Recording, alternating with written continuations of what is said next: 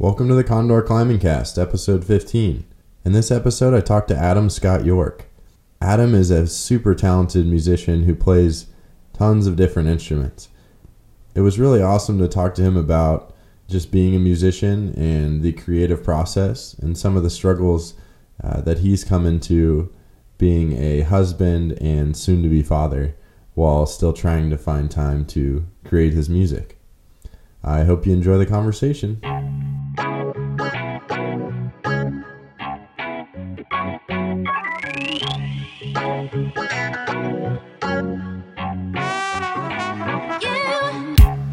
Live. Sick.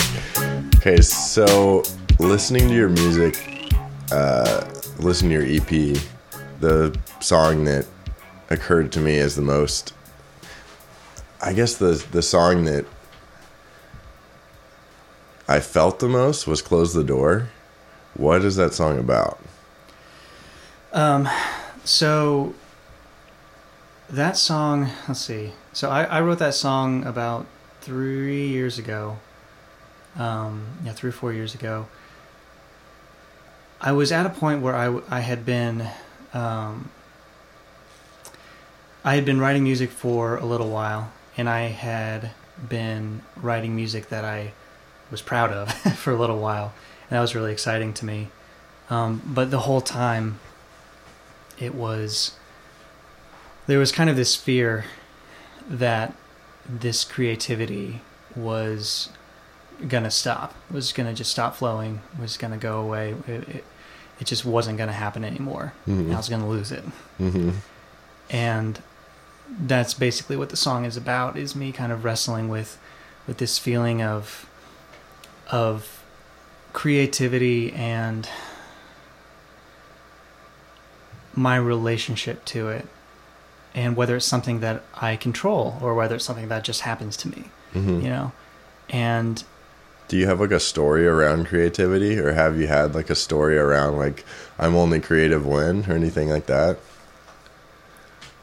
no That's good. yeah I feel like because I feel like talking to musicians and talking to creative people, a lot of times there is like a story where it's like I'm only creative if I smoke tobacco. I'm only creative if this Yeah. and stuff like that. So I've never heard of somebody being creative smoking tobacco.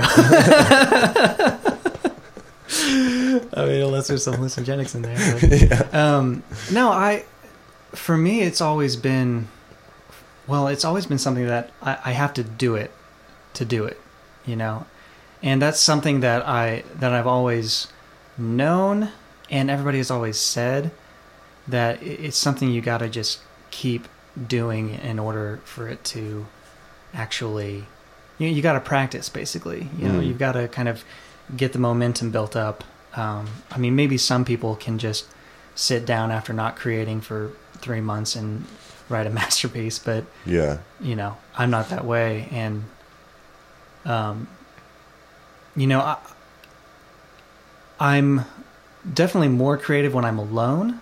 If I'm if I'm completely free to, um, you know, I, I'm free of of of judgment from others. Nobody's hearing the process, you know, which is such a scary thing because Mhm. you know even the most even the most talented people whenever they start creating something at the beginning it it sounds like nothing yeah, you know and so it's that's that's a very vulnerable place to be and so i think being alone is has always been historically where it's been easier for me to be creative um, and now that i'm married that's like i'm i'm rarely alone you know and this house is small enough that even if i just you know close that door over there it's like there's still a big window right there Yeah. and she can she can hear everything and so my wife is just is constantly exposed to the the process and that's um that's been interesting for me to try and learn how to how to be creative in a new environment. Because before it was always just find a place where I'm I can be alone nobody's around and I can just tinker yeah, you know? Yeah, gosh especially when like I'm trying to come up with lyrics or a vocal melody hmm because I do not have the best voice. like there's a reason I doubled the vocals on every song on the EP. It's because it, it it's called cheating. so I, I think you know I can I can play around on guitar and come up with something just fine, but like trying to come up with lyrics and a vocal melody, I just have to kind of throw stuff at the wall and see what sticks. And that's certainly something that I'm more self conscious of. Yeah. Yeah, my voice and stuff. So that, that makes it I feel like, difficult. uh, I mean, I shouldn't say everyone, but a lot of people who create, especially vocally, are pretty self conscious of their own voice. I remember when I, I used to um, record radio commercials. I used to produce Oh, really? radio commercials, and hearing my voice for like the first year. Oh, like you you would be in in the booth. Really? Mm-hmm. Yeah. That- I can definitely see that. I would record ads and stuff for like Yeah, you've got it- Yamaha, like jet skis and stuff. when, did you Yeah. do, when did you do that? Um, a couple of years ago, I worked for a sports radio station. Really? In town? Yeah, Sports Radio 810. I knew nothing about sports, so I, it was always a little bit awkward. Just like mispronouncing words all the time. Like, I'd have like What is look up athletes yeah. to do like a promo. it was it was rough. What is a ribby? the the ribbies. Yeah, so for the first like, I mean, at least like it took months for me to like not cringe when I would listen back to my to my voice. They say everybody's like that. Everybody says that, and I. It's like It still doesn't yeah, help. I, I, accept, I accept that, but you know, it's definitely true with me though. You know? Everybody's like, no, no, no, no, your voice is great, mine You're like, sucks. I'm special. I'm just facial. yeah, it's So what is you said you like throw stuff at the wall. Mm-hmm. What does that what does that look like? Like what does that process look like of um, creating lyrics, creating melodies? Um, so there's usually one of two ways that I write lyrics, um, and it's either either I will sit down and journal and just talk about you know or write about just kind of what I'm feeling, Just kind of like free flow, just write. Yeah, although it's always it always kind of takes takes more of a. Um, and I, I've always like. I'm such a analytical kind of person, and as much as I don't want to be, I have a very left brain presence Mhm. in my in in you know in my life, and I, you know, I, I'm not a. I don't know. I I'm not somebody that just like creates and and it just kind of flows and stuff. So Mm. like whenever I whenever I write in my journal, it always takes the form essentially of like a letter to somebody Mm. or or or a or a or a book or an essay or something. You know, it's Interesting. so it kind of starts as something else. well, it, yeah, I mean, it's even as I'm writing in my journal, it's it's it's almost like I'm expecting. this is so narcissistic, but I'm like expecting somebody to read it at some point in the future, hmm you know, and it's like I'm writing for that person. Yeah. You know, it, it's almost like I, you know, I. I don't know. I don't know how I feel about that because it, you know, I obviously I try to be as honest and vulnerable as I can when I'm journaling because it's my journal. hmm but at the same time, it, it's almost like how do I convey what I'm feeling and thinking and experiencing right now to, you know, the person who's going to be reading this 50 years from now, which is nobody, obviously, but that's just how I that's how I think about it. hmm Um, and and so with lyrics, sometimes I will I will sit down and I will either try and write a poem or I'll write a journal entry, and I'll find a a phrase or something that kind of sticks out to me. Is there like an example you can think of of like a phrase? Um,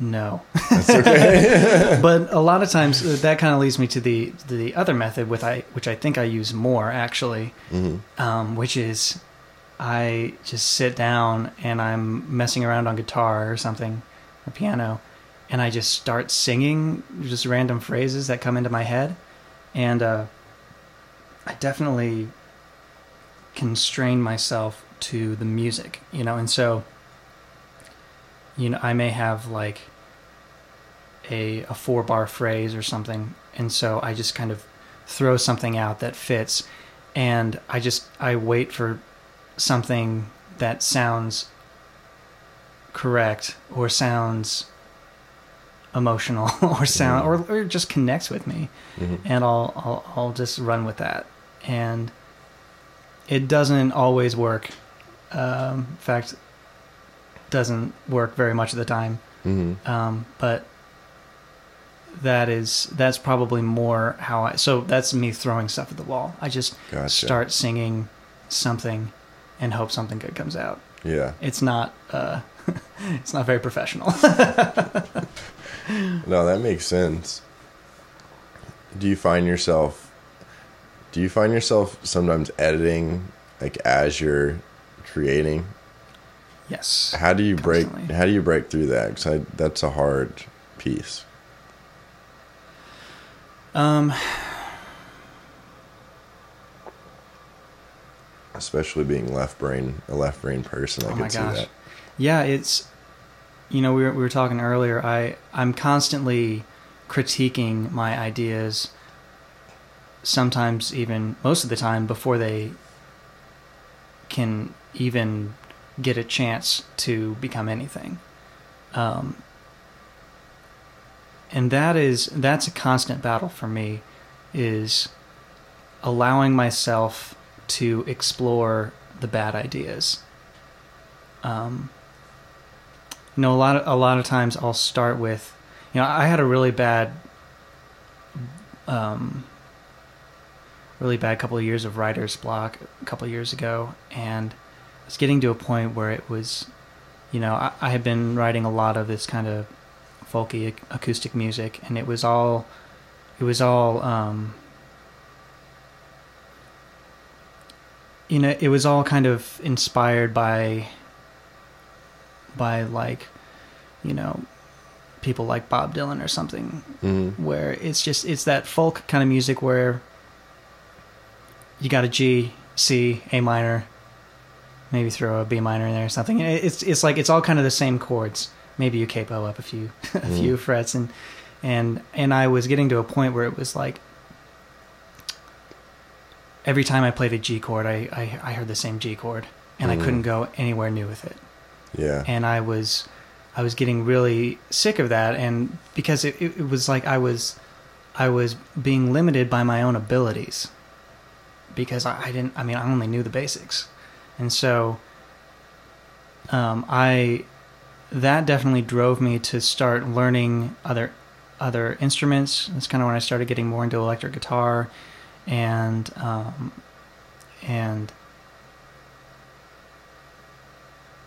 You think the newness of learning a new instrument helps you break out of that? Yeah, that's definitely something. So I, I, I play like something like I don't know, six or seven instruments moderately well. Like Mhm. you know, jack of all trades, master of none, and that that's because that that I found that to be the easiest way for me to kind of renew that inspiration That is to hear something new, to hear it through a different voice, and um, you know, eventually I'm going to run out of instruments I'm able to play. so it's like I'm going to find something different. Got to find another way to do that. Um, but but that's always been, you know, it's almost like I have this feedback loop where I have to, you know, some people can just create something in their mind and then and then you know they have a vision of what they want it to sound like or what they want it to be and then they just work to create that vision to bring that to fruition. I can't do that. Like I, I, I don't think i've ever started from a place of like i want to write a song about this or i want to write a song that sounds like this you know? Um, sometimes i'll constrain myself by being like i want to write a song in 3-4 or something and, and that's it. That'll that'll kind of help me get going. Mhm. but for me, the song has always informed itself. You know, I I will write like a little a little bit, and then I will just listen to that over and over, and and think where where does this want to go next? Like what? It's like I almost am like asking this song to help me write itself. You know Mhm. and that's that's how I write lyrics too. Is I'll I have no idea what I'm writing about. I'll just kind of throw something out there. I mean, the song you're talking about, "Close the Door." I I just um, I just started singing those that first line, you know, "Sit and wait," um, and it was like, okay, well, where do I go from this line? Okay, now where do I go from that line? All right, now I have this first this first um, verse, which is now a full idea. Okay, what is this idea? Where do I want to go with that? And, and so it's like each line informs the next. Mhm. And so, I I mean I won't know what a song is about until it's done, pretty much. Um, and that, that's that's kind of how how it's always been for me, anyway. You're discovering it almost as much as I did when I first listened to it. Oh yeah, absolutely, yeah, That's cool. yeah. I felt like so when you're writing when you're writing that song, what what did you say came first? just the first line. Yeah, I, um, I was just, you know, playing guitar, um, and I mean, it's it's mostly the guitar line is pretty much the same throughout for the most part, Mm. and uh, and I was just kind of playing over that and just started singing some stuff, and that first line, "Sit and wait if you want to hear," uh, I've got things I want to say, Mm. you know, I I was like, okay, where do I go with this? What what what am I trying to say with this? How how am I feeling right now? What am I trying to express?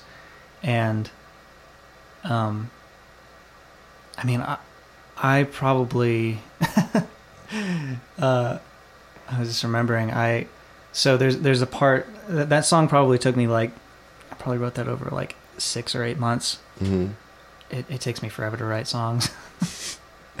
um, until it doesn't, which is usually due to some kind of pressure where I'm like, in, which leads me to um, a few years ago, me and, me and a buddy were uh, we were in a band together called the Engineers, um, and we were we had a gig, and I was like, I want to play this song, but it's not done yet, and so the whole last half of the song that's like um uh, how does it even go uh, take a breath and put the da da da da da da da that whole part. Mm-hmm.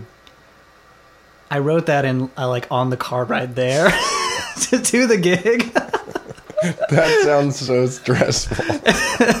well, that, that's like I did that actually. That there's a second song on the EP that I did that with as well. Like yeah. I finished the last verse in a coffee shop the afternoon before a gig. yeah. I was just like, I really want to play this song tonight. Yeah. So I'm gonna finish it and I actually like, I remember finishing it. I actually, I I left. Oh, I remember. I like pulled over or something and like wrote it down in my journal. And then for some reason, I set the journal on top of my car. hmm And I like drove off, and I completely lost the journal.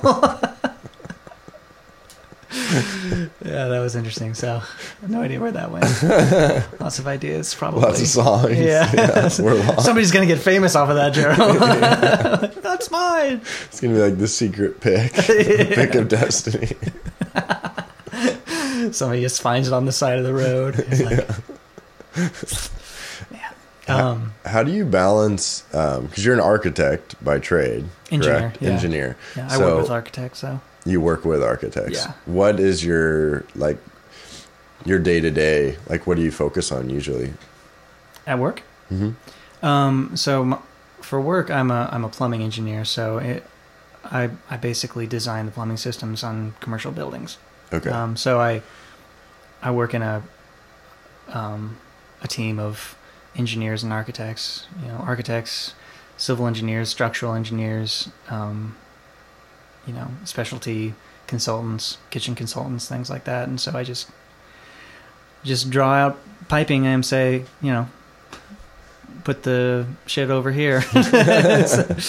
All flows downhill. That's kind of the main the main Yeah. concept. So How do you balance how do you balance work? Because you work full time. hmm How do you balance work with um, creating your music? Um, well, a lot of times I will, um, fortunately, being more of a designer, a lot of my work is just at the computer, plugging away. Mhm. And so I'll wear headphones and listen to music, listen to podcasts, and if I come up with an idea, I'll just write it down. You know? yeah. Maybe record a little voice memo. Um, my lunch break sometimes I'll go and Are write. you a voice memo guy? oh yeah, oh yeah, definitely a voice. it's memo hard guy. for me to it's hard for me to get into that. It's hard for me to record ideas as voice memos. Oh really? Yeah, I don't know why. I I'm- have to really. because I will forget them very quickly. I usually write them down. Yeah, Yeah, I'll- maybe I should try voice memoing again. it's yeah, it's helpful to uh, for me anyway because I'll, I'll just be driving or something and be like, you know, toying with a line in What my about head. that? Yeah, Mhm. yeah, that's kind of the my my alone time now is is driving, and so I'll just be recording a bunch of me- voice memos in the car. Um, yeah, so it, it's it's tough for sure, especially now that I'm married and have a baby coming in three weeks. Mhm. trying to trying to find that time. Um, fortunately, I have an incredible wife who's very supportive and and is aware of like how how much I I need that creative space and that time and how important that is for me. Um, but yeah, it's it's a challenge for sure when you you know when you um, you know th- this winter it's been like especially tough because in the middle of the day i'm at work just like thinking of all these ideas and like feeling really motivated to work on some song but it's like i i, I can't because i'm at work Mhm. and um, then i come home and it's dark and it feels like it's bedtime already and i um, i'm not really i mean i feel like i'm a little more creative in the day daytime Mhm. um, at least I'm more motivated and have more energy. Uh, but yeah, so that that's been a challenge for sure. Um, so just finding little times, little little times to do what you can, has has worked for me. Somewhat. Just finding like little blocks of time. Yeah, yeah, and I think I think having a recording setup where I can just like um, record a little idea and work with that, and kind of flesh it out, and then listen to it at work and be like, okay, where do I want to go with this? All right, I have an idea. Remember that. Go home that night. Try and add that onto it. Mhm. So, uh, yeah, it's such an iterative process, and it's, I feel like I just inch along a lot of the times, and I, I'm, you know, I'm really grateful that I have, you know, a good job that I can support my family with, and, and that allows me to have, you know, all these in- instruments and recording equipment that I'm surrounding myself with. Mhm. I mean, like I feel really lucky, but at the same time, I'm, I'm like, you know, the flip side is now I have way less time, yeah, to Yeah. do this stuff, and I'm like really jealous of those people who just do this full time and and you know um, maybe just do a part time job and then music the rest of the time. Mhm. Um, so it's you know got to pick your battles, I guess. I feel like a um, a difficult part of the process that I've seen with um, my girlfriend with Ida is like it seems hard to support yourself through your um, creations hmm if it's like oh I gotta I gotta like play some shows to get by. hmm It's like it's hard to be creative in a place of like need when it's like not abundant. Does that make sense? Yes. Yeah. Have you have you dealt with that? Because for me, it's like for me, it's okay right now because I'm I'm pretty taken care of. I can be creative. I don't have Mhm. a lot of expenses, but if you have more expenses, it's it can be really hard to be in that creative space if you're like, Yeah. If you're having to hustle all shit, I gotta sell some music. Yeah. Oh, definitely. I mean, Yeah. it, and I mean, I can, you know. So when I was playing with the engineers, it was just me and and uh, my buddy Kyle East, and we were kind of starting to gain a little momentum, and uh, we were, you know, we were being asked to play some shows, and uh, we were writing a lot more music, and he kind of got to a place where he was like, "Hey, I don't want to make this like a, a serious thing because as soon as it becomes like a really serious thing, it it it sucks out all the fun." And you know, for me, I was like really motivated to keep going. Um, but over time, I kind of started to understand like where he was coming from because the more you're the more you're required to do something, the less fun it becomes. Mm. You know, and whether you're required to do it because of you know contracts or because you just got to make some money, um, or or because like it's just kind of part of the hustle, then it can definitely suck a lot of the fun out of it and a lot of the, you know, I, I've I've never been I've never been super motivated to to become a an like an artist or a um or a yeah I guess an artist that would you know that that people would like really pay to see. Because you know if that happens now there's this there's this expectation and there's this um you know let's say you have a you know a record label paying your expenses you now have an obligation to them to make them money and release music. And maybe you don't feel like releasing music. Maybe you aren't feeling creative. And so you know it, it i kind of start to understand a lot of a lot of um, artists that have been at it for a long time and all of a sudden they're releasing shitty music. And you're like what's going on? Well maybe they have obligations that are forcing them to release music that maybe they're not happy with Mhm. or or create in a time where they just have no creativity um, because it's not always something you can just conjure up and so that um, that's always been kind of a, a scary thought to me of, Mhm. of of you know your creativity being you know we, we all want to be we all want to be paid for our for our work you know have some sort of like monetary value associated with it but once you do that you're now you're now kind of in the in the in the race you know you got to keep making money Mhm. just to live and get by and and that changes the game you know so again I, I- that also makes me really grateful to be like all right I have another source of income that I don't I, I can let my music just be my music um, and if people listen to it then great um, but at the same time you know of course there's always just like I don't always have time to to do that Right. you know so Yeah.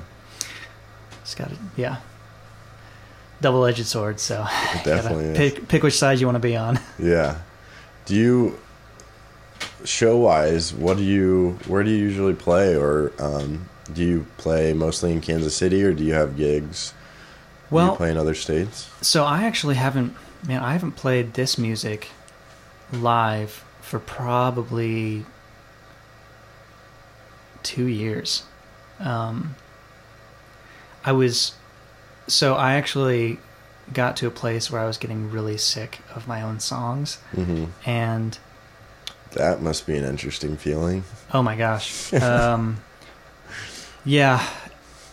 Yes. I mean, there, there's another reason why, like, you know, if you kind of start to think about like the the downsides of being a a professional musician or a professional artist, you know, imagine like spending all this time writing music, and then spending all this time recording it, and you've just heard these same 10 songs over and over and over and over and over for months and months and months and now you've got to go on a, a year and a half tour and play them almost every night hmm you know i i spent about eight months um, recording just these four songs and by the end of it i was like i never want to hear these again you know um, and so the only honestly the only reason i even recorded this ep because i was so the oldest song on the ep is eight is about eight years old i wrote it when i was like 20 2021 What song is it?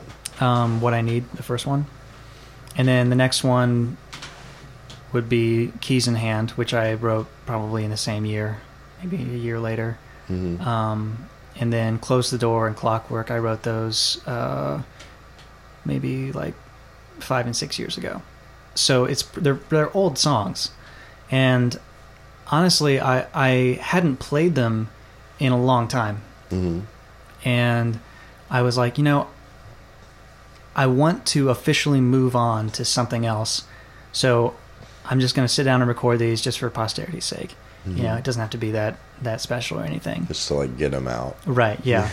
and of course, I was like, okay.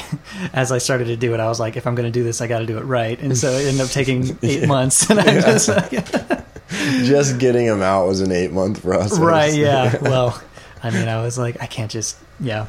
My perfectionist side took over. My If wife, gonna get out there. It's gotta be good. exactly. Allie's just like, she's like, I thought you were just doing this for like, you know, posterity. I am. And I was like, yes, but my posterity must know that I. it's got to be good. My prosperity, prosperity must be the best. yes. Yeah. So they, yeah. Anyway, I was just the perfectionist side of me took over, and I was like, okay, got to make this as good as possible. Um.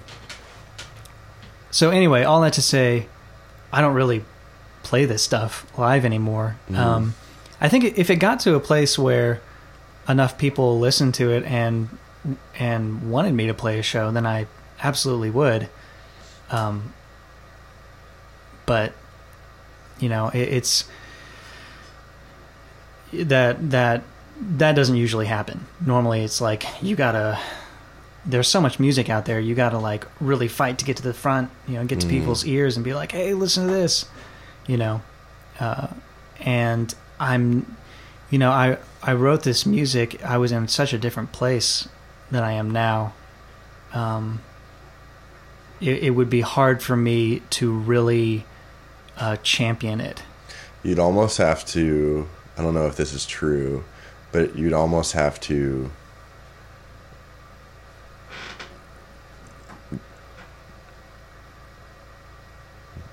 Yeah, how would you get back into that place? Like to play it, would you just Well, if I wanted to get back into the place where I was when I was writing this music, I would probably have to leave my wife, go in some sort of drunken frenzy, and get and just like ruin my life and mm. get totally depressed and suicidal.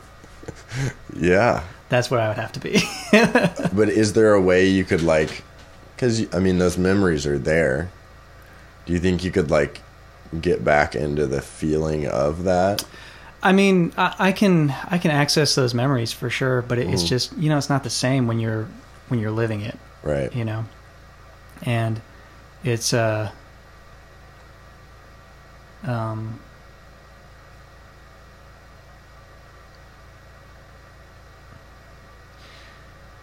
at least for me I, I i'm a very i'm a very um in the moment kind of person i you know to a fault sometimes you know it, it has its positives and negatives but i i I um I have a hard time accessing memories, and I can do it sometimes, but I'll like access memories and really let them inform, you know, where I'm at now. You know, I, I hear some songwriters who can who can write about their childhood and and make it feel as as if it had just happened, you know. Um, and I really admire that, and I, I think that's that's something I'd like to try and maybe grow in, but it's it's not natural for me. I, I like to write about where I'm at in the moment hmm and and I like to perform those songs because that's what I'm really feeling and experiencing right now and I can kind of um you know because at this point it, a, a lot of times if I were to perform it it's you know I, I could really try and kind of get in that headspace but I've done it so many times it's just kind of words and, and notes that I'm kind of just reperforming and it it's Mhm. hard to it's hard to really get back in that headspace because e- even though you want to and you kind of hope that it's that it's that it's really connecting with the people who are listening because that's what you want you know you you i mean I, my hope for my music is just that it it connects with people connects people with their humanity and you know I, I feel like i would need to be connected to what I'm trying to say. You know, it's not just I'm not just you know reciting a poem or something. I, I'm actually it's the difference between reading a script and an actor acting out the script. You know, it, it's um, so there, there's there's a there's a, a real difficulty in that because you want it's more than just words and, and, and notes and, and frequencies that are just combining to create quote unquote music. You know, it's there's there's a human behind it, and and there's a real uh, a spiritual thing that's happening, and a and a connection that's being made, even if it's just through a recording. You know, and you know I've experienced that when I listen to music that really affects me and that that's all I that's all I want. That is my goal is to is to create an experience for other people that I myself have experienced from other people's music. You know, a, a way to be like I hear something and I go, "Oh my gosh, that is exactly how I feel." And I I didn't have the words for it, you know, or or I, I just needed I needed it to be recognized outside of me and give some legitimacy to it. You're accomplishing that. Oh, good. that's that's that's good to hear. yeah. It resonates. It definitely resonates. I'm glad. Um, yeah. Listening, listening to um, that EP you sent me. I mean, there was, I was able to like be in that space. It's like it tends to be more rare for me now to just sit and listen to music. Usually, I'll like have music on and I'll be doing something. But if it's like a song that like captures me, I will like stop what I'm doing and I stopped what I was doing and I just listened through. Oh man, that makes me feel very good. Yeah. Thank you. Uh, oh man, that that yeah, that's that's awesome. I'm really glad cuz that's that's all I want like for my music is mm-hmm. for somebody to for somebody to be able to hear it and just kind of feel human. Like be present with your music. Yeah. Yeah. Yes. I'm very very glad to hear that. good. I'm glad that you're glad. I yeah. That's I'm glad that you're glad. I'm glad. When I was sitting when I was sitting there listening to that close the door so much of it resonated with my creative process and mm-hmm. like my want to especially when i'm like if i'm mixing a song or just being creative in general how i just want to be there with it mm-hmm. and just like just get into it yeah and just let myself you know be there for 10 hours or whatever if if that just is what happens um, so a lot of a lot of it resonated especially being younger and like someone would come downstairs in the basement and I'd be like, close the door.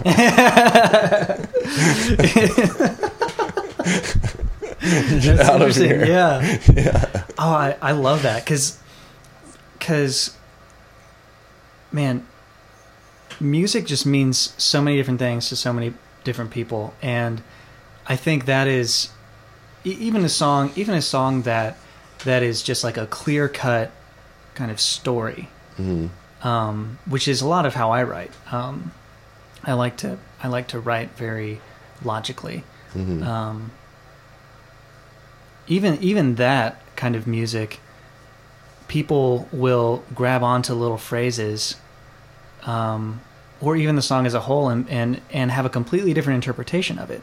Mm-hmm. And that is that I think that's how how music should be, um, because if you can't, you know, if you know, I, I just I laugh at those people who are like trying to figure out exactly what a song is about mm-hmm. because you know, and it's funny you hear a lot of a lot of artists when they're asked like what is this song about what like is this, is this what you meant by that phrase or is this what you meant by that phrase and they're like man you're missing the point it's like it's i'm not going to kind of give you a straightforward answer it's like maybe this is what i was thinking but it it's not it's not a, a textbook. It, it's it's not like a you know a research paper or something. It's You're not supposed to try to figure it out. yeah, it, it's like what is what does it mean to you? What does it make you feel? What does it conjure up in your mind? Um, and Do you think maybe that's because it's easier for people to go cerebral with it instead of just like feeling the music?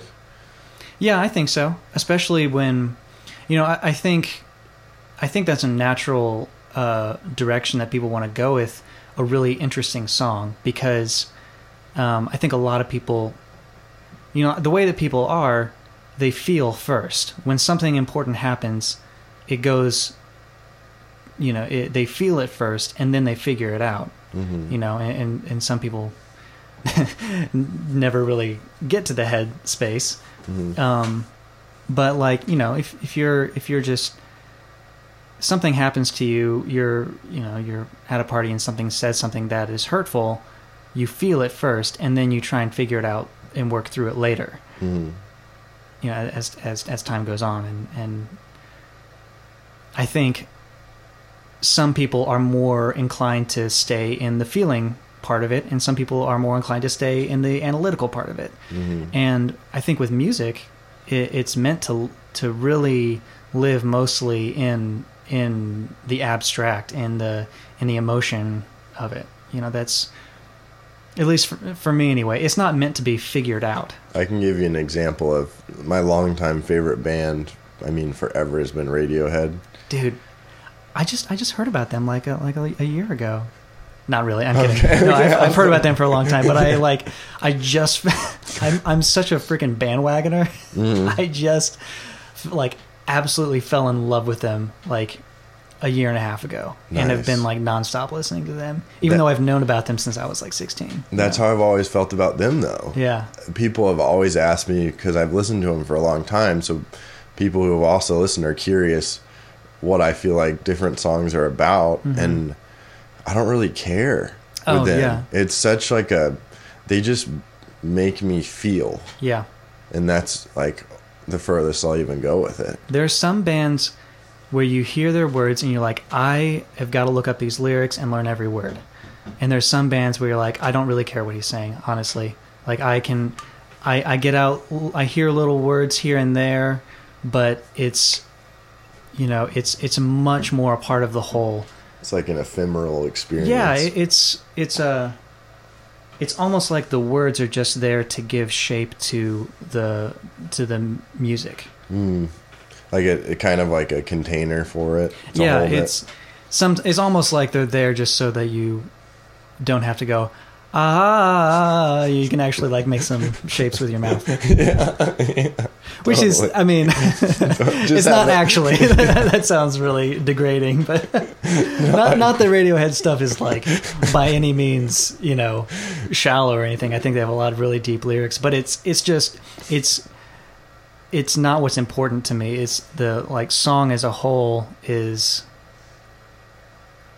you know, it's almost like the lyrics are reflecting the emotion of the song, Yeah. which is one way to do it. I think it's a beautiful way to do it. Um, that's not how I do it. That's not how my brain works. hmm Um, but I absolutely love music like that. I do too. But yeah, that I've never really considered uh, that idea until you said that. What idea? Uh, the idea of, you know, like not needing to figure out Mm, the lyrics yeah. because that's I I enjoy lyrics and they're interesting to me. But some bands um, just don't really care.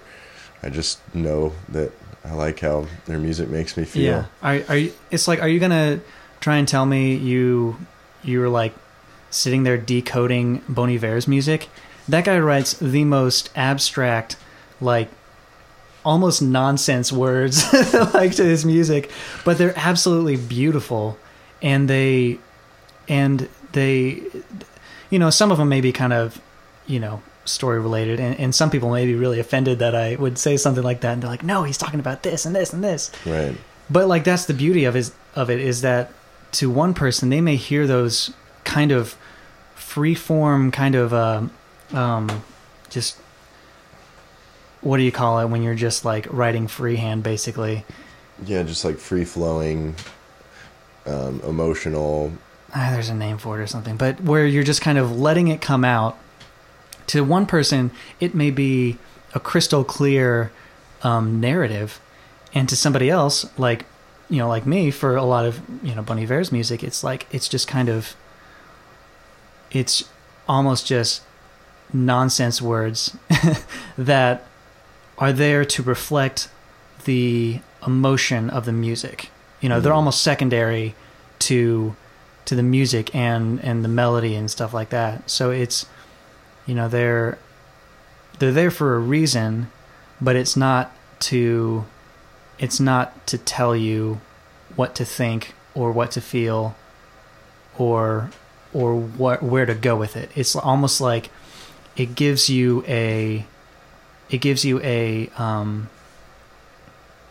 a canvas or something or it gives you like a starting point and says okay you take this the rest of the way Mm. like the the rest of this of this experience is on you you know it leaves a lot of interpretation for the listener. yeah absolutely and if you and if you are open to it then it can be such a profound experience to you know some people need a little more guidance and that's okay um, you know you take somebody like like Death Cab for Cutie Ben Gibbard one of my all-time favorite songwriters. Hmm his stuff is very narrative driven. Very, you yeah. know you listen to it and it's like you you know what's going on.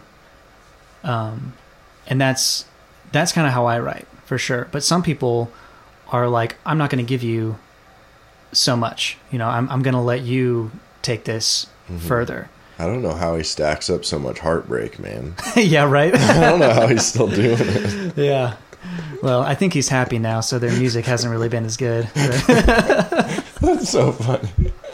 I haven't listened to him for a while, but every time I would, I'd be like, "Damn, he got dumped hard again." Yeah, right. oh gosh, and that that's somebody that I like really.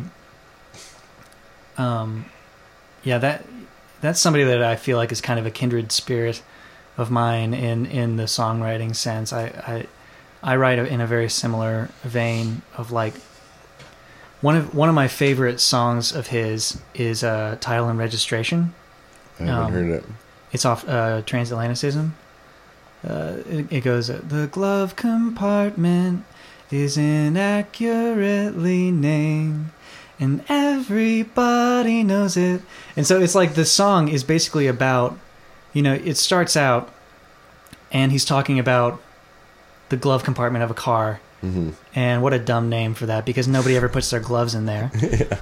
And one time I got pulled over and I had to give him my title and registration and then all of a sudden boom he pulls in the uh, the the real heart of the song which is I found these these pictures that I completely forgot about that Mhm. reminded me of when I was with you and it just broke my heart all over again you know but the way he he he threads this this story and makes it so poetic um so I'm proposing a swift, orderly change. Cause behind its doors, there's nothing to keep my fingers warm. And there I find souvenirs of better times. And so it's like he just kind of. It, it's like, what are you talking about, dude? And then all A of a sudden you're like, "Oh, Yeah, and then it clicks at the end, and it's like how you can take something. He has a real talent for taking the mundane and turning it into the really personal, hmm." really personal, and and doing it in a very poetic way. it's like you're confused at first, and then you get real emotional." Mhm. yeah, totally, absolutely. Oh yeah, you know, and that's like that's completely contrasted with what you know Radiohead does. Yes. you know where they they'll have kind of phrases here and there that allude to what that allude to an idea hmm you know not They just never narrative. really give you yeah. The whole picture. hmm It's always just like they're kind of poking at it, yeah. Or like showing you like the foot. yeah You know? yeah yeah exactly. And it, you got to kind of take it the rest of the way. Yeah. which is it's just it's just another approach. And it can be done successfully as well. Um you know and, and when that's successful usually what that looks like is is you listen to it and it makes you feel one way, then eight months later you listen to it again and you hear something and you that you didn't hear before that makes you feel a way a certain way. Totally. You know, Depending on the season I'm in, I can Mhm. listen to their albums and feel completely different. Yeah. I interpret it differently, yeah, totally. which is so cool. Yeah, I could definitely talk about them for a long time. Yeah. I've been trying desperately to get my dad to get into them. That's a band that it takes. I feel like it takes a particular one of their albums to capture somebody, and then they take the whole ride. Because I feel like they're all so different. Like in Rainbows is always a. That's what I that started with. Yeah, that's a good start. It's a safe start. Which is which is weird because it, it's it, it's a very exper- experimental album. hmm But I feel like the, it's it's a little bit closer to like a pop feel, almost. Like there's elements of it It's there. it's it's hookier, yeah, definitely more more hooks. Like there's more. which I think is because I, I don't know how how quickly they recorded it, but I, I- seem to remember. Well, I know that they released it for free, hmm which kind of makes me think that maybe they spent a little bit less time on it, um, which makes me think that they um, they just kind of allowed stuff to just come out and not develop it into kind of the weird that they normally would do with like you know kind of like Kid A or something. hmm Um, and what came out was incredible, first of all, but also something that was maybe slightly more accessible, had some elements that were, For sure. you know, It was brighter. hmm I feel like it was a little brighter. Yeah. Uh, I, I love it. It's, do too. that was, What's your favorite on that album? Favorite song? If you could like just throw it out there. It doesn't have to be so I don't know if I could even, like, there's, I don't think I could, I could, like, uh, here's the thing where, where I'm at with, with them is I, you know, since I just got into them after they released, um, Moon Shaped Pool. hmm um, they had such a backlog of music So much music. that, and it was all so good that, except for Pablo Honey, I, I never listened to that album. You haven't listened to it? no, I've listened to it, Oh, okay. but I never do listen to it because it sucks. um, but everything since then has been perfect. Anyway, um, it's been like it's almost like I'm listening to one album, which is just the Radiohead Totally. discography. Totally. And so, like, if if you were like, oh, what about you know, uh, you know, spinning? What was that song? Spinning yeah, a spinning place. bears or something? Uh, that's a different one. That's like hunting, Hunting bears. hunting bears. Hunting bears. I don't Yeah. know. It's just like something like that. I can I can hear all these songs in my head, but it's Mm. like I don't have them connected to the names or the album that they come with. yeah, it's So- it's hard to. Everything in its right place has always kind of been one Mm. of my all-time favorites. Oh my gosh. Just because, Yeah. man, Have you? Oh, sorry. Go ahead. I just that song every time I hear it is just like the same feeling every time. It Yeah. doesn't ever get old. Yeah. Oh man, it's so good. They that was also their first, you know, um, venture into more synthy electronic type of stuff, Mhm. and the the synth he's using on that is a is a Prophet synthesizer, which is like. If you're into analog synths at all, it's like the holy grail.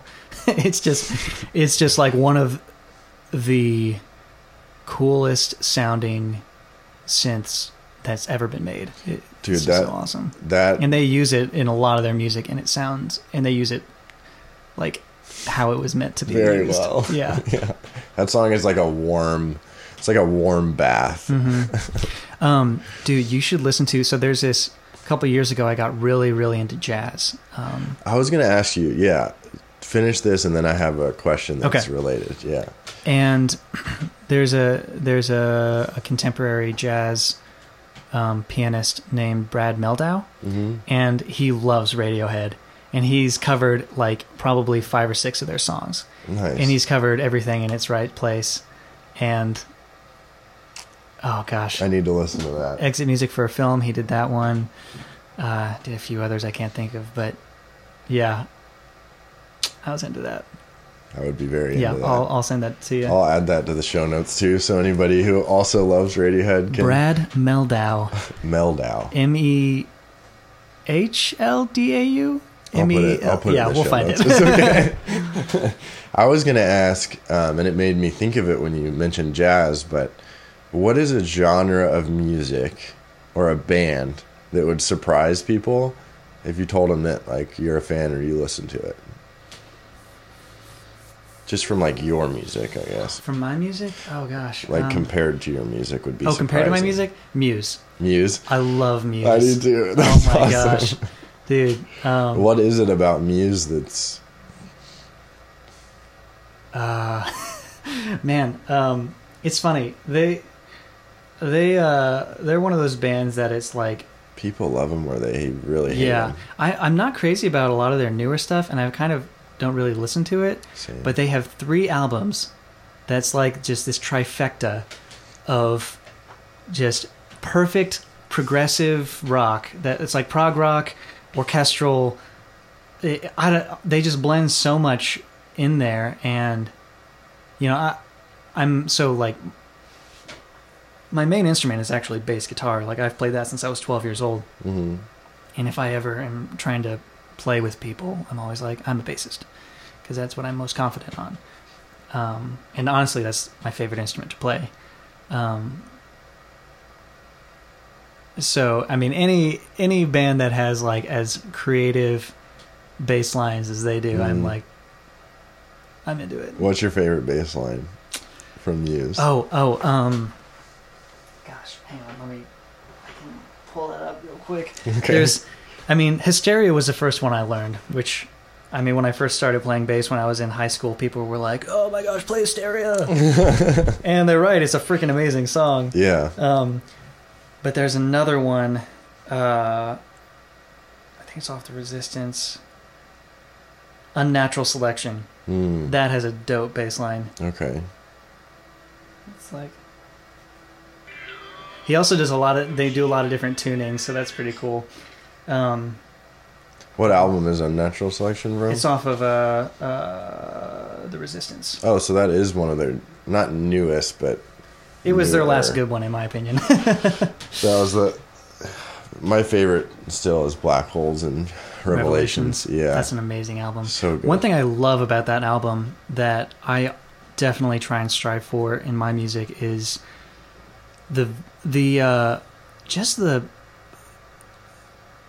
the wide range of influences. Like they have a flamenco kind of song on there. Mhm. They have a you know, they have there's this one song that's um kind of starts on like guitar and it, it's kind of a it has a very western kind of feel to yeah, it. yeah, Yeah, yeah. and then the the trumpet comes in later on, Mhm. and you're just like, oh, oh my gosh! Just takes you right there. yes, Yeah. It's like, what am I in a spaghetti western? yeah. and it's like they execute it so perfectly. That's one of my favorite songs, and I, for some reason, I cannot remember the name of it. I just listened to it the other day. I think it's uh, so epic. yeah, It- yeah. That's gonna bother me. Oh, can I'll, I'll find though. it. I will find it right now. But that song, Assassin. No, not assassin. City of Delusion. "City of Delusion," they there's a, Dun, dun, dun. Yeah, that's right. Yeah. so good. Yes. yes. But they're a band. They're a band that definitely, yeah, it takes you to so many different places. I feel like, Mhm. like with their music, and like you said,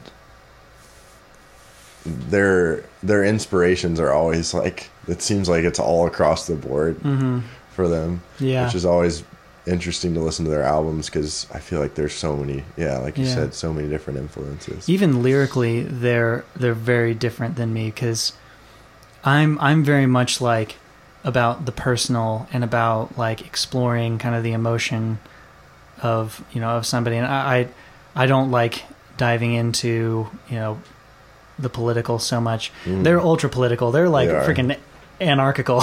Yeah. yeah they're they're yeah. And they're a lot of their stuff is is um i wouldn't say anti but like very critical of like government and religion and things like Mm. that. And um and it's it's not stuff that is normally very attractive to me but i the way the way they approach it i don't know to me is like yeah i can i can definitely you know city of delusion that's like that's all that's like very um, you know, critical of religion, Mhm. you know, and as a religious person, I'm still like, yeah, I, I love that song, you know, and like, and I can even, I, I can like identify with, with the lyrics even, you know, it, just, just cause it's, What is some of the some of the parts that like resonated with you with that song?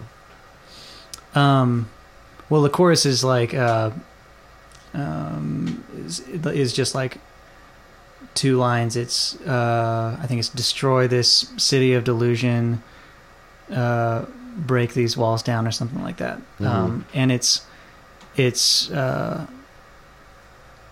it's basically, um, I don't, I don't know. It's so, do you know who, you know who Sam Harris is? Mm-hmm. so he's somebody who is like pretty extremely critical of pretty much all religions Mm-hmm. um and but he still like brings up a lot of really good concerns and a lot of really good points and stuff that i think is is good to to think about and, and wrestle with. And um it's the same with same with muse. You know they they they a lot of their stuff is like they kind of bring up points that are you know it's not it's not it's not like a it's not like an intellectual like Sam Harris who's, who's like talking about like well there's this and this and this and Mhm. you know arguing about it it's more like an emotion of of like this is how it makes me feel. This is how this is more kind of like a holistic um, response to that. What do you want to do with it? You know? Mm. and you can be like all right whatever. Or you can be like oh yeah you're totally right. Or you can be like okay this is a complicated kind of issue that somebody is like you know wrestling with because a lot of their music is extremely um uh emotional Mm-hmm. you know even just the way that matt bellamy sings is so like dramatic Sounds like he's almost about to cry a lot of the yeah time. yeah yeah, totally Like he's about to break down. yeah He's like wailing. Uh huh. Yeah. Which is, is absolutely beautiful, and it's like, I think that, you know, some of us just kind of live in that place of like just emotional turmoil, Mhm. um, and you know, the nice thing about the thing about a song is like it it it can't capture everything about everything, you know, and, and it's it kind of will help give you like a snapshot into a moment Mhm. and um, even an entire band who's who's they feel like they feel like they're just kind of just shouting and crying and and trying to get somebody to hear them you know it's like that is something that we can all relate to For sure. and that I think that's what really resonates with me about about their music, despite it being really dope. Just enjoyable And just to like listen to. incredibly, they're like incredible composers and musicians. Yeah. Um, but on top of that, just the feeling of being like, feeling like nobody hears you and that you are just alone in the void and you're just shouting and making as much noise as you can and nothing's happening. You know, Mhm. that's something that I think people can really um, understand. Yeah. Yeah, and relate to. What What was your? Because you said you started playing bass Mhm. when you were twelve. Yeah. What was your process through playing music, like through childhood? So I started playing. My parents had me start taking piano lessons when I was four, and I hated it. Did it help you get structured to oh it? oh my gosh, absolutely. helped, yeah. yeah. I'm I'm definitely gonna make my kids take music lessons even if they don't want to. because that's what I've that's what I've heard is like a, a lot of people will say they maybe dislike their their start with piano, but it helps so much in the long run. With oh my like- gosh, yeah, yeah, with structure. yeah. I, it. I mean, when you're a kid, you you your likes and dislikes change from moment to moment. hmm You know, and so it's kind of up to your parents to give you some kind of structure and and like a foundation. And so I'm I'm really glad that they, you know, that I I ended up quitting when I was like 16, and then a year later, I was just like playing piano nonstop because it was like all of a sudden I was like, oh, actually, I I really like this now that I'm not being forced to do it. Mm-hmm. But because I was forced to do it, I had the ability and, and the skill to like start doing it on my own, which is Now you can just play. yeah. And so started on piano when I was four. Then my parents had me start on cello. I did that for like two or three years. Me and my because I I have five siblings and we all we all did music and stuff. And then when I was like ten, I, I started playing drums, um, and never got really that good at that. Mhm. And then when I was I, I when I was like 10, 11, 12, I was kind of starting to search for like different outlets to do music and just kind of exploring that. And then I, I found a bass in, in my parents' basement and I was like, well, this looks like an easy instrument. and uh, I just started picking that up when I was 12 and I, I liked it. Um, but my dad was leading worship at a church at that time. And so I like picked it up and then two months later he was like, all right, you're going to play on the worship team. And I was like, oh my gosh. and so kind of threw me right into the deep end. And Yeah. uh, I remember, oh my gosh, I remember I would like basically be sitting on the floor. I was like 12 years old, sitting on the floor, hiding behind the piano. If you're in the congregation, nobody could see me because I was like hiding, just like focusing so hard on these like chord sheets, making sure not to screw up. But yeah, so then, but it was right around that time that I also started getting really into classic rock Mm. and What was like the band that got you into it? Rush. Rush, hell yeah! I- I- into the bass anyway. Nice. I remember a- watching a video of them performing YYZ, and Yeah. I was like, like my little mind just started dripping That's out my ears. Oh my gosh, yeah. song. yeah, but I mean, my my dad was a musician, or is a musician. He started playing guitar when he was fourteen, and you know he's more of a focused individual than I am. So he's he plays pretty much only guitar and a little piano, Mhm. whereas I'm like, He's more. I'm like, bored of this. I want to go play that now. He's more of like a specialist. Oh yeah, yeah, yeah. He's well, he's he's an extremely focused person, um, and but he's he, you know he was like he went to college for music. He uh, he managed a record store in in the in the eighties. So music was his life. Oh yeah, yeah, and he's he's always been a huge influence on on me musically. Um, whenever I like am writing something new, I'll, and I go over to my parents' house, I'm like, Dad, listen to this. what do you think? What do you think? yeah, yeah. Do you guys ever play together? Uh huh. Yeah, we. I mean, not as much anymore. Uh, so there are actually a couple songs I have on Spotify, and one of them is uh, called "Matter of Time," and my dad recorded the solo on that. So like each it, that song is kind of like verse, interlude, verse, interlude, verse, interlude, bridge, verse, done. And each interlude, there's a little guitar solo part, and my dad wrote and, and performed that part, and Nice. so yeah, we we've uh, that was a really cool experience to kind of have him play on that. That's awesome. Um, but his his uh, his dad um, was also a lifelong musician, and and um, that's actually where I got that upright bass. Very cool. And uh, yeah, I, I have a lot of his his old stuff here. He passed away a couple of years ago. Um, and he was like he was like a country musician, country bluegrass. So he Mm. was banjo was his thing, banjo and Have you Guitar. played any banjo? hmm yeah, yep, got one right there. Oh, I didn't even see it. Yeah. That would that instrument is so intriguing to me. Oh yeah, it's amazing.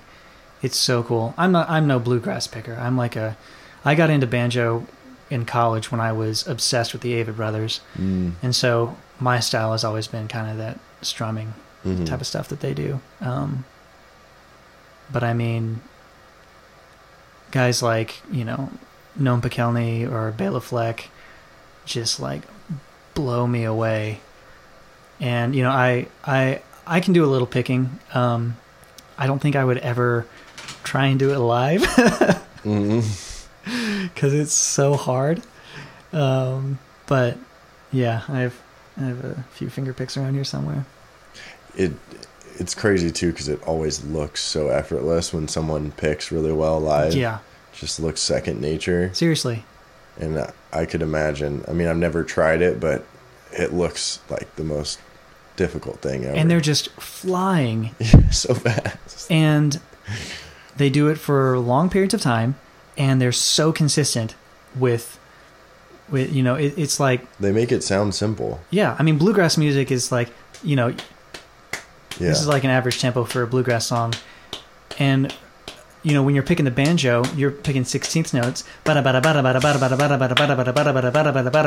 so it's like try doing that for four minutes straight you know then 15 second break and the next song you're doing it again maybe faster and they're just like looking around all all relaxed while they're doing it. and their fingers are just it's yeah that is yeah that that's a that is a, a real skill that takes a long time to So much dexterity. yeah and yeah i mean have you ever heard of noam Pikelny? Hmm. he's the uh he's the banjo player for uh, the punch brothers Okay, I do know. I just started. So I just started listening to a couple months ago the Punch Brothers and Go Go Penguin. i've never heard of go You go know, Penguin. Uh-uh. okay, they're like just wild, wild jazz music, beautiful piano. It's bass, piano, and drums. That's, That's the awesome. band. nice You would love the bass. go go piano okay Go Go Penguin. Pen- penguin piano Very strange name, but it's funny. Penguin. I yeah, I have a playlist of Punch Brothers and Go Go Penguin. That's awesome. Yeah. Yeah, I mean, Punch Brothers is. I mean, first of all, you got Chris Thile, who is, you know, a child prodigy, and then Noam Pikelny, who's also a child prodigy. So it's like you're you already kind of got a recipe for success there. I was speaking of j- child prodigies. Have you ever heard of Jacob Collier? hmm Wow, Yeah, Eh, yeah. The stuff he gets into is a bit heady for me. it is. It is very heady. Yeah. And I mean, I, I love theory and I, I love challenging my understanding of music and music theory, but the stuff he gets into, I'm like, okay, this is this is a bit much for me. it this is is just just yeah, Way stacks and layers. Just yeah. I I thought I saw a documentary with him, um, like a short documentary film of him going to MIT. That was pretty cool. oh really? he talks about the music process and he like uh, just creates with the students at MIT Mhm. and it was cool to see like how much fun he has he's so talented but how much fun he has with the process of creation. Yeah. it was cool to see. Mm-hmm. Because I, I can get stuck in the seriousness of my practice with climbing or music or even podcasting. Yeah. like if i go into a podcast with like some agenda or like i have all these questions written out it usually doesn't feel the same for me because mm-hmm. it's it doesn't seem like a Conversation. like yeah. yeah like if we went and got coffee i wouldn't have like Yeah. a lesson plan for what i A lesson plan. yeah for like what i would you'd be like what did you bring notes to talk to me that's weird Sounds like a psychopath or something. yeah this is how you interact with humans. yeah it would seem so odd so i feel like approaching it playfully is has been more fun for me but same with climbing hmm like if i start to take it too seriously it gets way too rigid and then i stop enjoying it. So i have to like go back to the playfulness of it like the essence of why i started doing it. How do you do that for music? Like how do you get back to the playful essence of it? Oh, um, it's it, it can be really tough when when like the pressure's on to create, Mhm. you know, and I've certainly felt that in my life recently where I have so little time. The time that I do have, I, I feel so pressured to make it productive. right Um, I mean, a couple nights ago, I like, I just kind of had a little, a little bout of depression because I was like, I was watching this documentary um, about Belle and Sebastian and about how they, how they like kind of got started, and I'm just like, you know, these people who are start out when they're young and they already have all this music, and I'm like, I've only written probably eight or nine full songs hmm and I've been doing this for like seven years. And it was just, it really kind of threw me into a, into a kind of a, a real place of despair where it was like, I just, just where I was so frustrated with how I wasn't able to make the most of the time that I had and how it was like I mean being creative for me has always been like like pulling teeth. That I mean it it's it takes me on average like 6 months or so to write to write a song, even a really short one. hmm And and that's always been something that I've that's been really difficult for me to come to terms with because you know not everybody is creative and some people are you know it's like it's a it's a spectrum. It's not like you're creative or you're not creative. It's like you know where I am on this spectrum of creativity is like it, it is such that I'm it's pretty difficult for me to actually write something.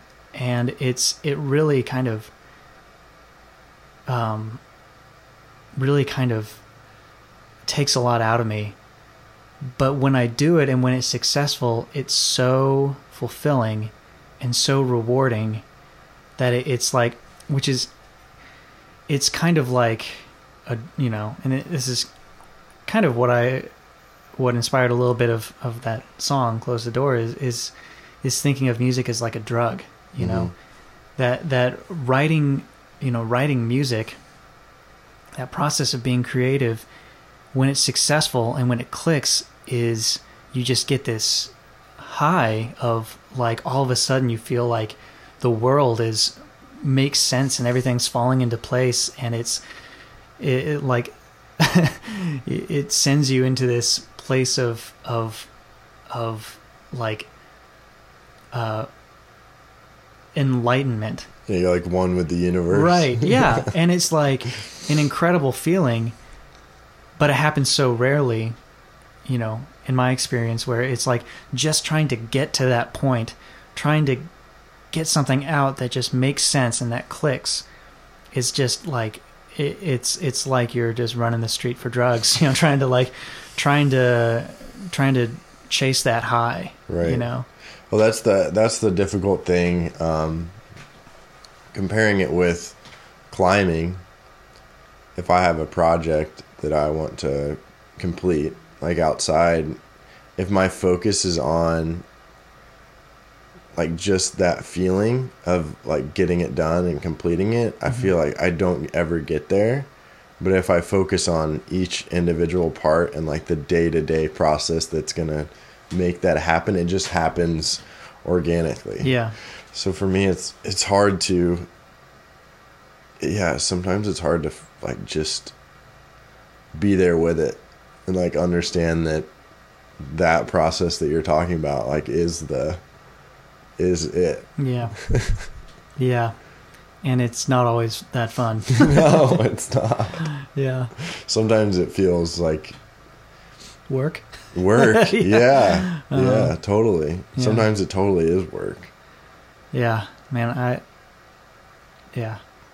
I feel like a lot of your 20s is just kind of coming to terms and accepting a lot of really hard truths about Mhm. life, you know. I think like kind of not realizing who you are, but having a clearer picture of who you are Mhm. and being And your okay with it. yeah. and just like being like, cool, this is kind of who I am, and I'm gonna make this work. Yeah, I mean something that like really defined a lot of my a lot of the last couple of years for me has been just the um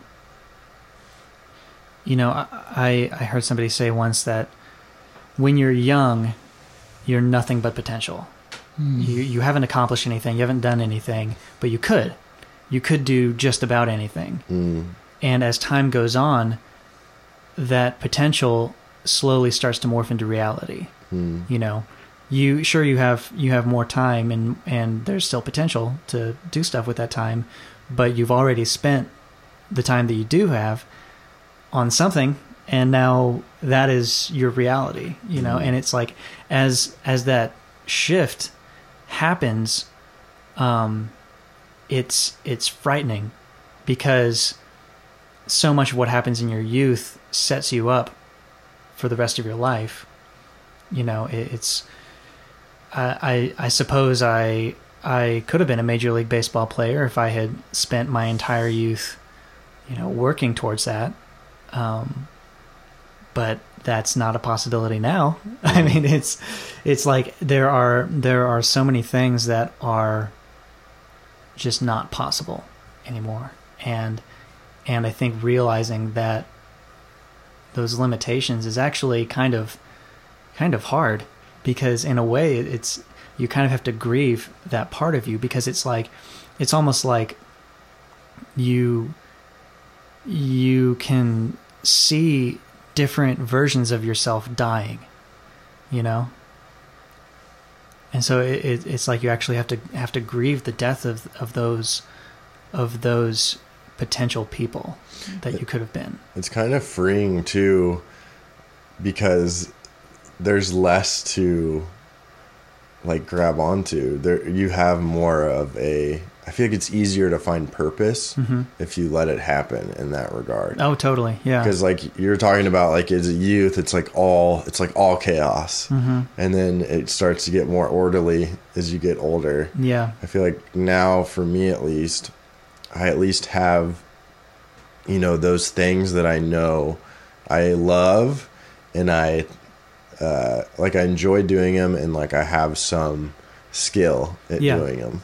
So it's nice to just, to know that and, and not feel like I'm, um, grappling so hard yeah or just trying yeah i mean it. it's it's like as your life goes on what you choose to do with it is is you're essentially like building hedges around yourself um, and they may not allow you to go other directions but on the flip side they help they can help guide you forward Mhm. into you know further into that and so if it's something you don't want to do then you better stop building yeah.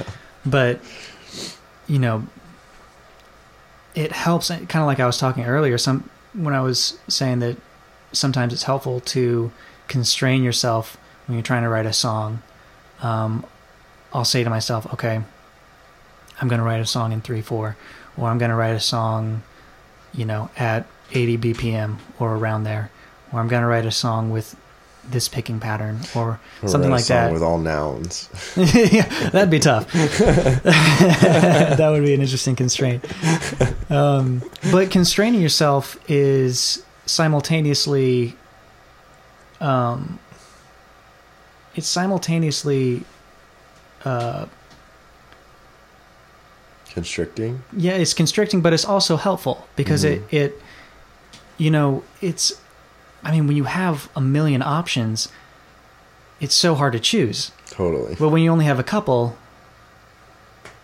well, you only have a couple, so pick one. it's, you know, it's, um, It's easier to get started, I feel like. yeah, yeah, Because that's the hardest part for me creatively is just getting started. hmm Like staring at a blank page and just being like, oh, yeah, yeah. I totally agree. You know, when I, whenever I journal, I'll get halfway through an entry and be like, "Wow, I've just been."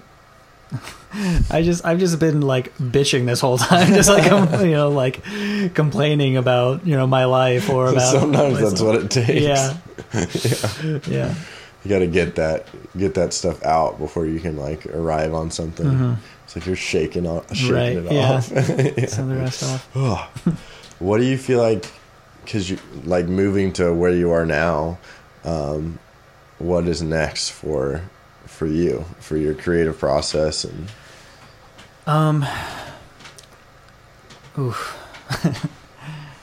you know, it can be a guess too. yeah, it, it's where I'm at now is, um, you know, I've been exploring a lot, a lot of, of more different uh, sounds Mhm. and, and trying to, trying to, you know, recently what's been kind of ins- um, inspiring me is is the electric guitar. I've been trying to Cool. really kind of improve my skills on that, and that's kind of been driving a lot of my creativity.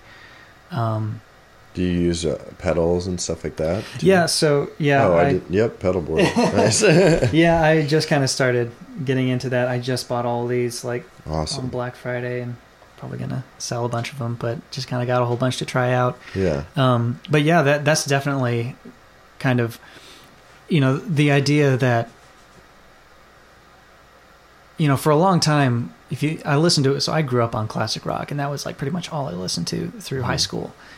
And you know, you get a good variety of tones and sounds throughout that era, um, but it was much more about the the playing, Mm. you know, and I think now, um, obviously there were people doing not doing that, but I mean now it's like the average electric guitarist has, you know, like six or seven pedals on their pedal board, and they're just like always tweaking, trying to get these different tones because as technology has improved, you just it's opened this whole new world of sonic qualities that you can mix and and change and and just tweak to make your own your own sound. Um, and it's an endless world of possibilities you know and i think that's what that's what a lot of people are doing right now and um, that's kind of what i've started It's a lot of sonic experimentation yeah for you. uh, i mean yeah i guess you could say that i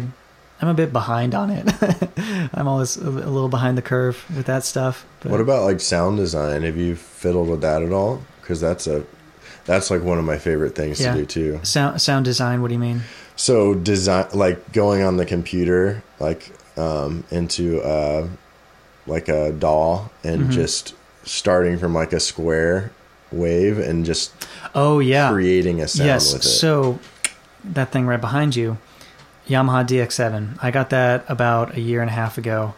Um, that is a uh, that was like the synth of the 80s hmm and um, that uses something called fm synthesis where you basically start with a sine wave hmm and you slowly which I mean that's kind of what analog synthesis is too. But you start with a sine wave on the, on FM synthesis, and you just slowly make modifications to it to get slowly morph it. yeah it- yeah in which a um uh you might want to adjust your mic a little bit. I think it's been falling this whole time. Oh, it has been falling, huh? There we go. It's tight. There we go. Um, yeah, and you just kind of slowly morph it into something something new. hmm So that that's also been something I've been trying to get into. Um, unfortunately, I'm so freaking scattered, scatterbrained. I'm like trying to get into like drum machines and synths and electric guitars and all this stuff all at the same time. Yeah. You know, I'm like, no, I got to focus on one thing because otherwise I'm never going to get good at any of these. Yeah. So, yeah, I mean, as you can tell, I, the evidence of my uh, unfocusedness is all around us with the ridiculous amount of stuff I All have. the things. all That's the the things. that's the beauty. That's something I love about electronic music, though, is the endless potential of what you can do with Oh it. yeah, totally. So I feel like that, like that area for you, could maybe be very freeing because Mhm. there's just so much potential. Yeah. what you can do. hmm For sure. Yeah, and that's kind of what I've been really into recently. I mean, like I said, I only just got into Radiohead like a year and a half ago, Mhm. um, and and um, a lot of the a lot of the stuff now that I'm listening to is actually kind of more like indie pop Right. rock, it, it, in the sense that it's in the sense that it's all very um, not experimental. It's Mhm. just just good music, you know, that like kind of follows that basic verse chorus verse Kind by verse book. Yeah, yeah. But it's it's still like they still really kind of play with different sounds, you Mhm. know, which is which is really cool. Um, yeah. So that's kind of what I've been what I've been into recently. So Nice. So, yeah, what as far as what about you've been playing music for a long time? mhm. Advice for somebody just getting into music or wanting to write songs cuz I know a lot of people who they could write poetry or Mhm. they've written before but they have trouble putting it into a song. Mhm. So what do you have any advice for how to how to do, like bridge that gap? Yeah. Um Yeah, I understand not. Yeah, I have advice. I mean, I can uh well, when if you're I think the best advice for somebody trying to write a song is learn other people's songs. You know, if you if you want to if you want to learn how to write music, then learn then learn other people's music. hmm You know, um, sing other people's songs, uh, learn how to play their songs. Because, um, was I think it was Bono that said like every artist is a thief. Hmm You know, it, it's like nobody. It, if there ever was a point where um, an artist was was truly the first to do something, I mean that almost never happens Mhm. anymore. It, it's like every everything comes. Your your music, your sound is is a conglomeration of everything that you've heard in your life. You Mhm. know, and um, so it's okay to to copy and to borrow and What's that? and to kind of borrow Yeah, style. I mean, yeah, it, it's just kind of letting other songs influence you and be like, this is the song that I had in mind when I wrote this song. You know, um, it's. Uh, I mean, there was one song I wrote. It's not not on the EP, but I remember driving home one time listening to the song uh, "Kathy's Song" by Simon and Garfunkel, and thinking, I want to write a song like this Mhm. and so I did. And it's not a great song, but it's, um, but it at least got me there because, you know, that's just that's just how music is made. You know, it's it's gonna be different because it's yours. You know, Mhm. and sure there there are definitely um, examples of plagiarism out there. Yes. but um, you know, th- that's not to say you know use it as a shortcut, hmm but maybe a jumping off point. What about for the actual, like, if someone has like a poem or has Mm-hmm. writing, putting it into a song?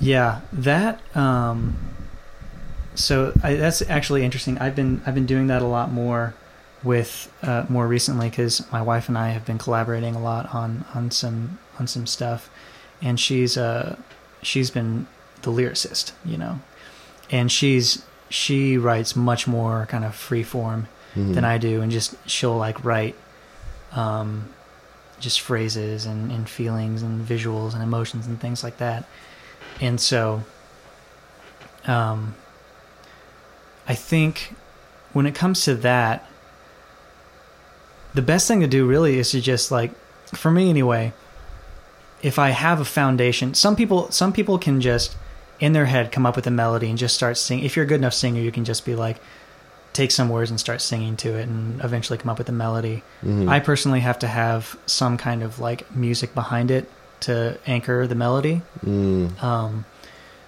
but if you can if you can do that, wh- whether you whether you need the music as a background or not, just sometimes coming up with those words and then just trying to sing them and trying to sing different versions of them Mhm. um, I mean, that's just the best way. If you've written the poetry, you're you know ninety percent of the way there. You just gotta, you just gotta kind of Have an anchor, kind of. It Yeah, you- sounds like. yeah. and you know, don't be afraid to change it up a little bit to to fit the song. You know, Yeah. Maybe try playing with different words, play with different tenses. You know, singing in the I tense or singing in the you tense or the Mhm. or the you know first, second, or third person. You know, Right. Although singing second person would be kind of weird. or maybe not. I don't know. Yeah. Um, No, that makes sense. yeah, Yeah. So. Yeah, that yeah that's that's all I could say about that really. Cool. What about so best way to keep in touch with you for people that because I'll put links to your music Mhm. and stuff, but for people who really want to hear your stuff or hear more of it or know when you're like Mhm. releasing something, what's the best way to to follow you? Facebook. Facebook. Yeah, um, either I mean my personal page or or my my band page or my music page, which kind of has everything I do musically, whether it's Cool. You know as a bassist or as a songwriter. Um, yeah, like kind of anything you're a part of. Yeah, yeah, Cool. yeah. So um, that's just Adam Scott York. When do you think the album's gonna be out? Uh, the twentieth. The 20th? Yeah, I have one one more single I'm going to release. I'm scheduled to release uh, next Friday, Awesome. and then um, on the twentieth will be the EP. Very cool. Yeah, I'm excited about that. yeah. I'm excited to like because I've had to listen to it in like Google Drive. yeah, I'm ready for it to be like on a thing. You know? yeah. By the time it comes out in those uh, those streams, actually, Yeah. it means something you're going to be like, eh, I've heard it. Whatever. done. Yeah. I don't think I'll be done with it, but I'll definitely like. How much do you think they'll change? Like, are those songs like pretty? Oh no, th- those they're are done. finished? Those are Okay. done. Done. Yeah. Cool. Awesome. Yeah. I'm excited to hear it on the 20th. That'll be fun. Yeah, thanks, man. I appreciate it. I'm, I'm very excited for it to be out. It's a it's called the Twin Rivers EP. Twin Um, Rivers. Yeah, and yeah, it's just under my name, Adam Scott York. So, Awesome. Is there anything like, is there anything you feel like is important to share or that you want to get out there? Um, I don't know. I I'm really grateful for you know what I've been given. Um, really grateful for just you know just where I'm at in life and and how I, I've been able to continue to create and um, you know incredibly grateful for my my wife Allison who's like the just has made my life 10 times better than I could ever imagine it. So, and has been just an incredible support in, uh, in just allowing me to keep, keep after this, even though it's, you know, life is crazy and busy and we have a Right. baby coming in three weeks. So it's, you know, it's pretty crazy. So That's amazing. yeah, She's your anchor. yeah that's right. Yeah, for sure. Absolutely. Dude, thank you so much. Yeah. Thank this you. is so fun. yeah. This was awesome. Thanks for tuning in. As always, you can find all of my info in the show notes below. I'll put a link to all of Adam's music in the show notes as well. And you can look out for his album coming out December 20th. We'll go ahead and close with a song from that album called What I Need. Thanks. Love ya. Bye.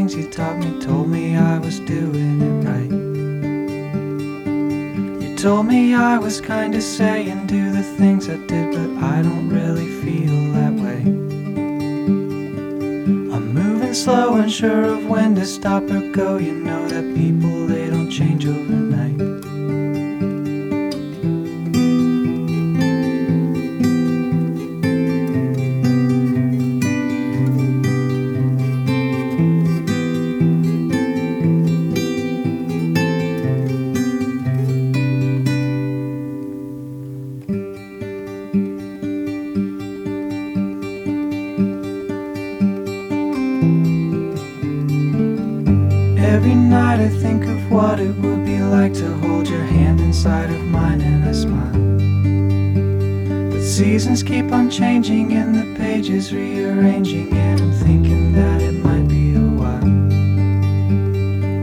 Cause every now and then I catch a glimpse inside of me, and what I see don't make any sense. And what I wanna see don't match my capabilities.